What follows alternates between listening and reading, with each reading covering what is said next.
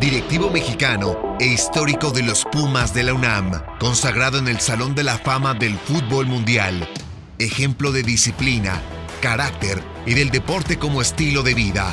Sin duda alguna, Enrique es una gloria para el fútbol de nuestro país. Él es Enrique Borja. ¿Qué tal amigos? Bienvenidos una vez más a estas historias de la 10. Como ustedes saben, se trata de recapitular lo que ha sucedido en nueve votaciones, en nueve investiduras, y aunque ya tuvimos la décima votación y a la espera de la décima investidura, han pasado muchas cosas en estos 10 años del Salón de la Fama, desde el 2011 hasta este 2021. Y uno de los personajes investidos en la primera generación fue sin duda un ídolo del fútbol mexicano, Enrique Borja, que además años después ha regresado al Salón de la Fama porque otros compañeros dijeron, si alguien estuvo cercano a mi carrera y quiero que sea quien me presente es Enrique Borja, un ídolo del fútbol nacional que nos acompaña en estas historias de la 10. ¿Cómo estás, Enrique? ¿Cómo estás, mi querido Toño? Muchísimas gracias porque es un honor para mí. Diez años se dicen rápido, mi querido Toño, pero significa una serie de esfuerzos, de trabajo, de consistencia, de que sea reconocido esto no solamente en México, sino en el mundo porque ustedes premian a la gente de México y a la gente internacional. Después no solamente a los jugadores o técnicos, sino a personas que han puesto algo de sí o mucho de sí para poder estar en un salón de la fama. Para mí es un orgullo haber estado en esta primera investidura. Pues no es para nosotros, Enrique, pero además no es para la gente que lo sigue, porque mira, finalmente la idea eh, de Jesús Martínez, del Grupo Pachuca y de muchos de nosotros era un lugar donde perpetuar las memorias de los grandes ídolos del fútbol nacional e internacional y sin duda alguna, cuando va pasando el tiempo, pues las generaciones le transmiten los abuelos a los padres, los padres a los hijos, los hijos a los nietos y a todo el mundo. ¿Quiénes fueron esas grandes figuras? Pero no había un espacio físico que tuviera, como lo tiene ese balón, las pantallas, las imágenes, los goles, las fotografías, la memorabilia, para que la gente vuelva a recordar qué es lo que hicieron esas grandes figuras. Yo le comentaba algún día a Jesús Martínez, Enrique, que por ejemplo, ya que murió el Pirata Fuente o murió Casarín o murieron todos ellos, la gente decía, qué lástima que en vida no se les hizo un gran homenaje. Y tú estuviste en esa primera generación, Enrique, no se me olvida además de ti, de Carlos Reynoso, de Jorge Campos, de Cardoso, de Hugo Sánchez. Estaba gente que ya no vive con nosotros, como Nacho Treyes, como Chava Reyes, como Raúl Cárdenas. Fíjate que eso es lo más importante. La idea de Jesús Martínez con todos ustedes es formar un equipo de trabajo, pero no nada más para dar un hit and run, sino para que trascendiera. Y las cosas cuando trascienden es porque se hacen bien, porque se hacen con cariño. Y luego, atrás de todo esto, hay una gran cantidad de tiempo y de gente que se dedica a ver por qué puedes investir a alguien a un salón de la fama. No es fácil, y qué bueno que acabas de mencionar a tres personas y algunos se han ido también, de los cuales estamos en el Salón de la Fama, pero ellos se adelantaron. Eh, pero en esa ocasión lloramos, lo sentimos, lo vivimos. Yo siempre te he dicho a ti, a Jesús Martínez y a toda la gente, gracias, gracias, ¿por qué? Porque muchos de los que estuvimos ahí o que estamos ahí, que sean jugadores, técnicos, directivos o personas que han dado y dejado huella en el mundo del fútbol, es maravilloso. Rompieron barreras internacionales y sobre todo ese cariño para a la cual está hecho para la gente, Toño. Lo acabas de decir. Lo más importante es que esté para la gente. Nosotros vamos a pasar, pero qué hermoso saber que dejamos una huella en un lugar donde lo pueden ir a visitar nuestros familiares, pero también todos esos fans que de repente oyeron hablar de ti y después te, o te vieron, o como tú decías, tus papás, tus abuelos y todo, dejaste una gran huella. Gracias, Toño. Y gracias a todo lo que es ese Salón de la Fama del Grupo Pachuca, ¿qué te digo?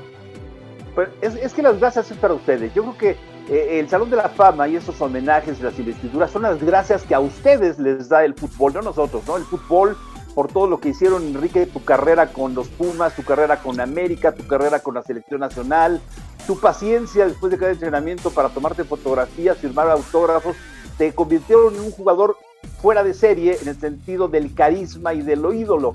Hemos tenido grandes jugadores en el fútbol mexicano, pero algunos tienen una pasta diferente. Tú eres uno de ellos, Enrique, y te has dado cuenta que también lo eres para muchos compañeros, porque yo me acuerdo que cuando dijimos alguien tiene que presentar a Aarón Padilla, Pues quién sino Enrique Borja. Su casa, los Pumas de la universidad, la Selección Nacional de México, mundiales, torneos internacionales, la famosa bicicleta de Aarón Padilla. Bienvenido al Salón de la Fama y todos estamos contigo. Entra al Salón de la Fama. Aarón Padilla. Y hace unos meses todavía, Tomás Balcázar en vida estuvo para recibir su trofeo meses antes de que lamentablemente partiera y lo primero que me dijo la familia Balcázar fue el que lo debe presentar es Enrique Borja. Te debe llenar de satisfacción Enrique que todos esos personajes que después de que tú ingresaste han pedido seas tú quien los presente. No, y a mí, para mí es un gusto, un honor, ¿qué te puedo decir? Yo, pues, hablar de mi, de mi hermano de toda la vida en la cancha y fuera de ella, de Aarón Padilla, fue para mí un enorme gusto. Sabía que sus hijos, en un momento Rencito, Gaby, su esposa Chela, o sea, toda su familia quisieran haber podido estar en ese momento y le doy gracias que de alguna manera a mí me permitieron ustedes poder hablar de algo que yo viví, que no solamente conocí, sino viví. Vivimos muchísimas cosas y las sentimos igual. ¿Y qué te puedo decir cuando me platicas que, que Tomás Balcázar quería ser? Yo le decía pa y ma, lucha. Y cuando me dices que yo hablara, díjole, fue una emoción impresionante y tú lo viste y lo viviste. Y curiosamente me acuerdo que estaba yo pensando qué decía o qué no decía. Y me acuerdo que cuando llegamos allá al salón yo atraía qué iba a decir, porque lo iba así con el corazón, no solamente por decir un speech, no tenía ni lo había preparado. Lo que quería decir, lo que yo sentía. Pero lo que se me ocurrió es preguntarle a Lucha y decirle, ¿qué quieres que diga? Si alguien conoció a Chava fuiste tú. ¿Qué es lo que quieres que yo diga? Y cuando me dice esas palabras que me dice cómo era. Muchos de los que estamos aquí, y sobre todo la gente joven, lo conoce como el abuelo del Chicharito, de Javier Hernández, como el suegro de otro Chicharo, Javier Hernández. Pero también él labró su propio futuro en el fútbol, y no solamente siendo jugador, siendo extraordinario maestro. Dirán, ¿por qué yo? que de alguna manera vengo de Pumas y de América, vengo a presentar un, algo a Tomás Balcázar. Vengo porque yo le decía pa y a su esposa le decía ma cuando lo conocí. Tuve la oportunidad de tratarlo cuando todavía mucho lo de Guadalajara, distrito y todo, y él nos abrió las puertas a todos esos jóvenes que queríamos ser futbolistas. Si hay un sinónimo de amistad de enseñanza, de bonomía, de simpatía. Ah, pero cómo fregaba, pero qué simpático era. Le entendíamos todos, todos queríamos ser su amigo. Esa persona, esa, que, esa persona que tiene tantas cosas adentro, se llama Tomás Balcázar. Por el fútbol, le dio mucho al fútbol y él le dio mucho al fútbol. Pero decía yo, ¿qué digo algo que es lo que le queda a él actualmente? cuando lo ves sentado, fuerte, vigoroso, haciendo chistes con Nacho Calderón y conmigo, diciéndonos de todo, también de alguna manera de papá y de mamá. Pero le pregunté a su esposa de toda la vida, a Lucha, su gran compañera, ¿qué te gustaría decirle precisamente a tu marido en estos momentos? Y eso es lo que les traslado, es lo que él siente ahorita al estar aquí. Extraordinario ser humano, extraordinaria persona, magnífico padre, extraordinario yerno, magnífico amigo, maestro y también extraordinario esposo. Mi querido Tomás, en las voces de lucha recibe todo nuestro cariño y nuestro reconocimiento. Te quiero mucho, pa. Cuídate. Felicidades.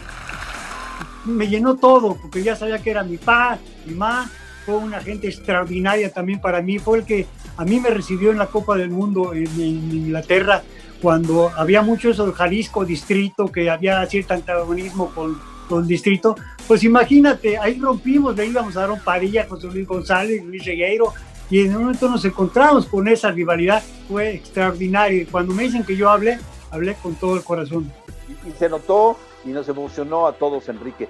Gracias. dentro del Salón de la Fama, en las pantallas que tenemos, la gente puede revisar y ve tus goles. Hay uno emblemático, el que narra Fernando Marcos en el 66. Platícanos ese.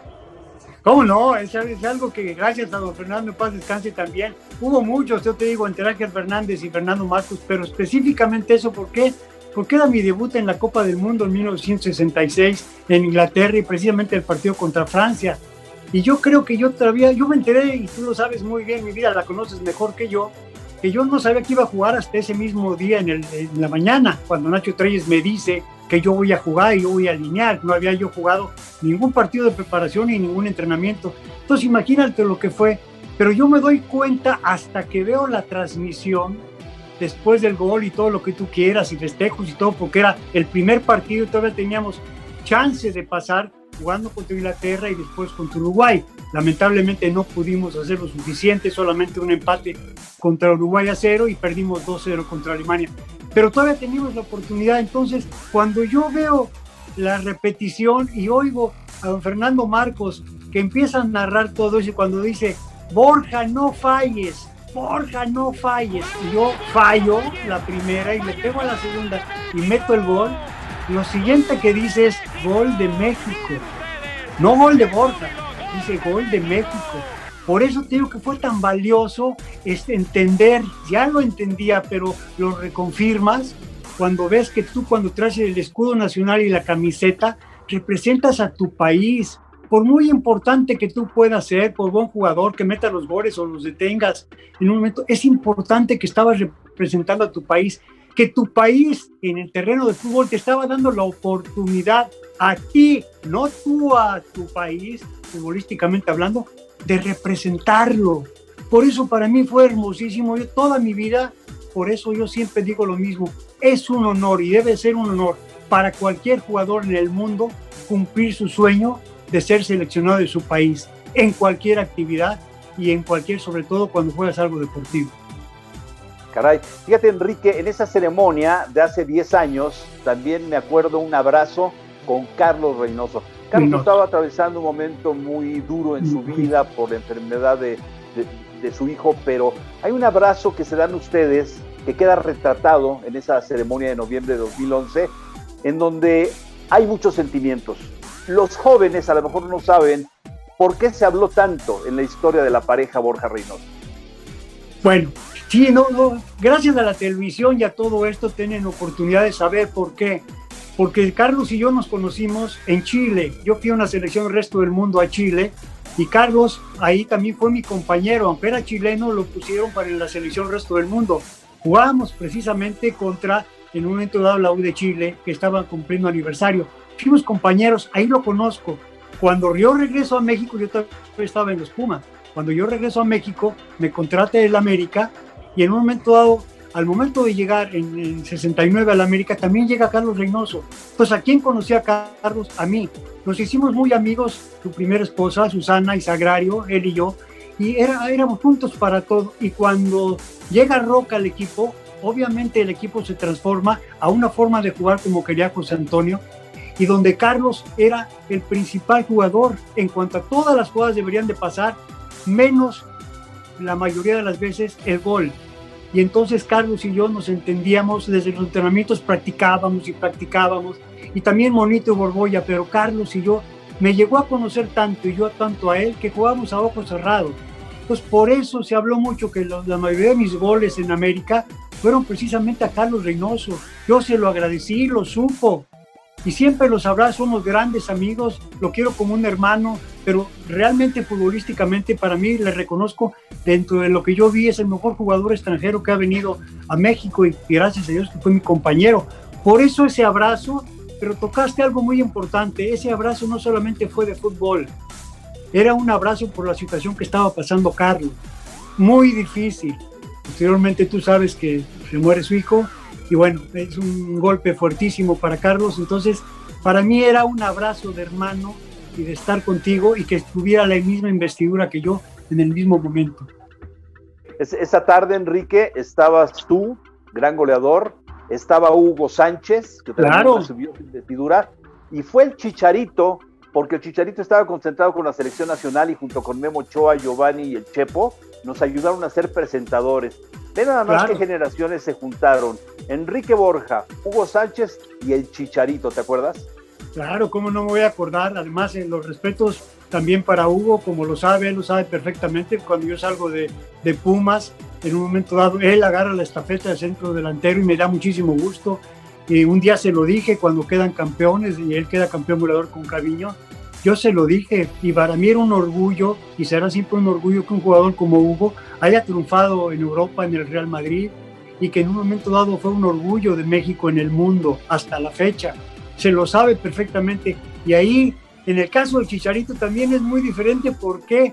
Porque él es nieto de alguien que yo adoraba, que era Tomás Balcázar. Entonces, eso también nos unió mucho a Chicharito, la forma de jugar, en fin, esas tres dinastías eran un orgullo muy importante y a los dos en su momento mi cariño, mi admiración y mi respeto y a Hugo mi reconocimiento de siempre como jugador y como futbolista. Enrique, de las veces que seguiste yendo a, Pachuca, al Salón de la Fama, me acuerdo también una comida que le hicimos en homenaje a Chava Reyes, una misa con su familia y que fue todo aquel equipo campeonísimo. También nos acompañaste y como ya decía yo, para presentar a otras figuras. ¿Con quién estás encontrado por allá después de mucho tiempo de no verlos? ¿O qué figuras internacionales? Porque mira, han estado con nosotros Ronaldo, Vicente del Bosque, Cafú, Zanetti, Varesi, Gulli, en fin ¿Con quién estás encontrado por allá que recuerdes tú que se dio por estar en el Salón de la Fama? Bueno, primero ah, te quiero decir que seguimos siendo amigos hasta la fecha porque pues, con Nacho Calderón es uno donde siempre normalmente nos topamos en todas. Pero de alguna manera a muchos de los, de los jugadores que, que, han investido ustedes, los conocí o jugué contra ellos. Si me hablas, en un momento fuimos compañeros, presidente de Rivelino en una selección, y para mí también fue un gusto saludarlos, de, conocer a un tipo como Arrigo Saki, de, de, verlos, de poder decir saludarlos, o de que de alguna manera estuvieron investidos en estos momentos y volvernos a reencontrar. Fue un gusto para mí reencontrarme con muchos de ellos, saber que unos no podían ir, pero que mandaron mensajes, y otros que ya fue en una forma póstuma y que también estuvieron dentro del Salón de la Fama. Por eso yo siempre seré un agradecido que me inviten, de la participación que pueda yo llegar a tener, porque esto, decir 10 años, Toño, te digo que es fácil, pero se necesita tener toda la atención y el cariño para seguir adelante los proyectos que cada vez sea más importante para la gente, que no se pierda la idea de que la gente que los escoge es gente que le cuesta mucho trabajo de estar estudiando por qué te van a hacer una investidura, nadie te regala nada. Entonces es un orgullo y hay que agradecerle a todos los que de alguna manera se tomen el tiempo para hacer esa selección. Fíjate que esas votaciones que está un notario público se hacen con estadísticas y con opiniones. Está nuestro comité de honor, estos empresarios que, avalan los procesos. Y están también muchos periodistas, algunos que ya se fueron también. Pero yo hoy quiero que me hables particularmente de, de algunos de ellos. Mira, por ejemplo, Nacho Matus por ejemplo, Jorge El Che Ventura, en fin, ese tipo de periodistas que en las votaciones nos decían, a ver, momento, porque la gran mayoría actualmente de, periodistas y de gente que conforma nuestro comité, a lo mejor no vieron jugar a otras generaciones. Y cuando estábamos en plena votación, ellos se paraban y decían, es que ustedes no vieron a personajes de los 50 o 60 o 70 y no podemos olvidarlos. Y se empezó a crear una categoría de los mexicanos. Yo te pregunto, Enrique, hacía bote pronto, ¿quiénes eran tus ídolos? A lo mejor vamos palomeándolo y ya están todos en el Salón de la Fama. Pero ¿con qué personajes, a quiénes admiraste tú cuando empezabas tu carrera, cuando la tuviste incluso ya de inicio, para ver si todos los que realmente tú admiraste y crees que merecerían estar en el salón ya están o no? No, es difícil darte una opinión de este tipo porque merecimientos los tienen muchos. Hay muchos que están en el Salón de la Fama y otros que probablemente por tiempo, por situaciones y por elección van a estar tarde o temprano por los méritos que dijeron hicieron. Para mí, a mí me dio muchísimo gusto cuando también hay una gente como Horacio Casarín, que para mí fue desde que yo crecí, pero yo lo conocí a él, primero lo conocí en una película, en Los Hijos de Don Venancio. Ahí fue donde yo dije, caray, qué tipo de jugador, me encantaría. Después fuimos grandes amigos. Tuve la oportunidad después también de que fue eh, eh, en técnico, tengo la oportunidad ya cuando estaba malito y tiene problemas. Yo me lo llevaba a los partidos con Necaxa, le hicimos un homenaje a Necaxa, pero para mí ese jugador que vi en televisión, después tuve la oportunidad. ¿Por qué? Te quiero decir que el día que yo debuto, de alguna manera, yo fui al, y perdona que me tome esto, pero es cierto, ¿por qué? Yo, uh, yo Horacio no lo conocía más que en la película, El día que yo juego fútbol debuto, yo me voy a Sambors con unos amigos. Y ahí en Sambors, de repente estamos tomándonos un café y todo, y me dicen, ¿ya viste quién está en esa mesa del frente? Y yo volteo y le digo, es Horacio Casarín. Dice, sí. Y en eso voltea él, me ve, se para, se va hasta donde estoy yo y me dice, Borja, te vi, muchacho, me dijo, muchacho, te vi jugar fútbol. Me da muchísimo gusto. Puede decir algo que es presuntuoso, pero me lo dijo, vas a ser figura y me da mucho gusto. Si era mi ídolo y le dije, Horacio, pues es usted mi ídolo, lo quiero mucho, platiqué. A partir de ese momento nos hicimos grandes amigos. Y quiero decirte que ya cuando estaba muy malo tuvimos la oportunidad, Hugo Sánchez, Jorge Campos y yo, en una revista, de poder estar en su casa ya cuando estaba muy malito y posteriormente fallece. Pero, lo, ¿qué te puedo decir? El cariño que yo lo tenía a Horacio. Entonces, eso te digo en cuanto a Horacio, pero también Chava Reyes, que está ahora que es Gustavo Peña, que también está. O sea, ¿cuántos jugadores? Sepúlveda, te digo que está. Otro que de alguna manera, Chalo Fragoso, mi brother también. Desde que llego a la América en selección nacional, Chalo Fragoso fue para mí un gran compañero y un gran amigo. O sea, hay muchos jugadores que fueron compañeros. El caso de Nacho Calderón actualmente, pues también para mí es uno de mis mejores amigos actualmente. O sea, ¿cuántos te puedo decir que han estado y que están? Tú hablaste de una persona que para Pachuca es muy importante, pero para fútbol mexicano, Calero. Si te acuerdas a nosotros, la última vez que vimos a Calero, fue precisamente en un salón de la fama cuando estaban premiando y lo habían premiado. Estábamos Aarón Padilla, Calero y yo. ya vimos toda la premiación, estábamos hasta adelante y posteriormente Calero se muere. Entonces, son recuerdos que, aunque no quieras, te, transmiten de toda la vivencia que tuvimos, aparte de conocer a muchísima gente de distintos ámbitos, nos conocimos. Eso, eso de llevar, llegar a Nacho Treyes con su andadera y pararse y con eso como es esa presencia y todo estar platicando nuevamente. Caray, 103 años y se dicen rápido, pero ese era a quien admirar y a quien copiarle muchísimas cosas, mi ¿Te acuerdas también cuando viene Jos Fontaine, un hombre que metió tres Imagínate, simpatiquísimo. Que hablaba español y que además decía, les voy a platicar el secreto para meter los goles. Él se llama Jos Justo, decía, soy Justo Fontaine, decía, es estar en el lugar justo, en el momento justo y hacía reír a la gente que oía su discurso y nos recordaba en algún momento Raúl Urbañano también la anécdota que dice, bueno, gracias por el saco que me dieron. El próximo año vengo por el pantalón a completar mi traje. Hemos tenido discursos fabulosos, Enrique. Erojitos Mesa muy emotivo, el Tuca Ferretti que es tan, tan especial, casi rompiendo en llanto. Grandes discursos, ¿no? Yo creo que ha sido una de las partes más importantes, es que le permiten a cada uno de los que son investidos o a las personas que los representan que puedan decir no lo que quieren, sino lo que sienten. Que ese, sentimiento es mucho más fuerte que el decir las cosas, Toño, porque cuando tú dices lo que sientes no necesitas escribir. Estás describiendo o platicando con toda la gente que te está viendo, que son millones de personas del otro lado de la televisión, que o los vieron jugar o en un momento les platicaron de ellos y lógicamente cuando tú acabas de decir, yo veía a Jus Fontaine hablar, decía, qué tipo más simpático. Pero, ¿por qué llega eso? Porque tiene la seguridad de lo que fue. Entonces, qué bueno que tengan la oportunidad de platicar de lo que quieran y de alguna forma transmitirle al público una sola palabra que es la más importante. Gracias. No solamente al Salón de la Fama por la investidura, porque están ustedes haciendo lo que todo el público quisiera hacer con esa gente estar cerca y poder estar en un lugar para ir a verlos y identificarse como siempre se han identificado. Enrique, yo te quiero agradecer muchísimo estos minutos que nos has dedicado en Historias de la 10, porque se trata de recapitular momentos como los que has abocado tú. Y una vez más, pues decirte que, que, que, las redes sociales, mira, así fue la última votación. No pudimos por el tema de pandemia reunirnos, pero se hizo la votación virtual y estamos a la espera de poder hacer la, la entrega de los premios que esa tiene que ser presencial, porque queremos que vengan claro. se pueda responsablemente hacer. Y seguramente estarás invitado, Enrique, y nos va a dar mucho gusto darte un abrazo personal. Ahora lo hacemos virtual.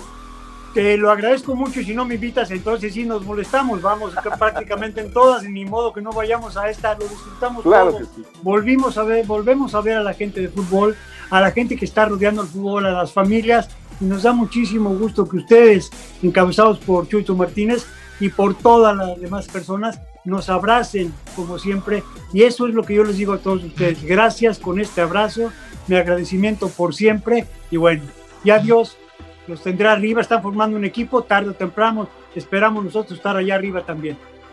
Bueno, que falte mucho tiempo para eso, Enrique. Te mando un gran abrazo. Enrique Borja, miembro de la generación 2012, 2011, la primera generación 2011 del Salón de la Fama. Y Enrique, para finalizar, ahora eres también tu faceta de analista, periodista. ¿En dónde te vemos? Nos vemos precisamente en tu DN, aquí en Univisión. Aquí con muchísimo gusto seguimos con el fútbol seguimos comentando en muchos programas, tenemos unos magníficos compañeros, hay algunos de los que son jueces, mi querido Pedro Bermúdez, ahí está contigo del jurado, y tenemos mucha gente y además muchos de mis compañeros que están aquí han recibido eso. Luis Stoico, extraordinario jugador, y hay varios compañeros que en un tarde o temprano tienen que estar ahí. Iván Zamorano, tú sabes lo que es las figuras tan importantes que tienen que estar y están. Enrique Borja, te mando un gran abrazo. Por favor, transmítele también nuestro cariño a toda tu familia, a tu esposa, a tus hijos, a tus nietos. Eres un miembro distinguido de nuestro salón y muchas gracias por haber estado con nosotros en este espacio. Igualmente, mi Toño, gracias como siempre a ti por ese cariño de todo. Gracias a Jesús Martínez por esa idea y gracias a todos ustedes por permitirle a la gente que tengan un lugar donde puedan ver todo lo que han vivido o han escuchado durante toda su vida. Gracias. Muchas gracias, Enrique Borja. Y recuerde, usted que nos sigue a través de las redes sociales, que seguramente en los próximos días tendremos más con estos grandes personajes que le han dado vida al Salón de la Fama en Historias de la Vida.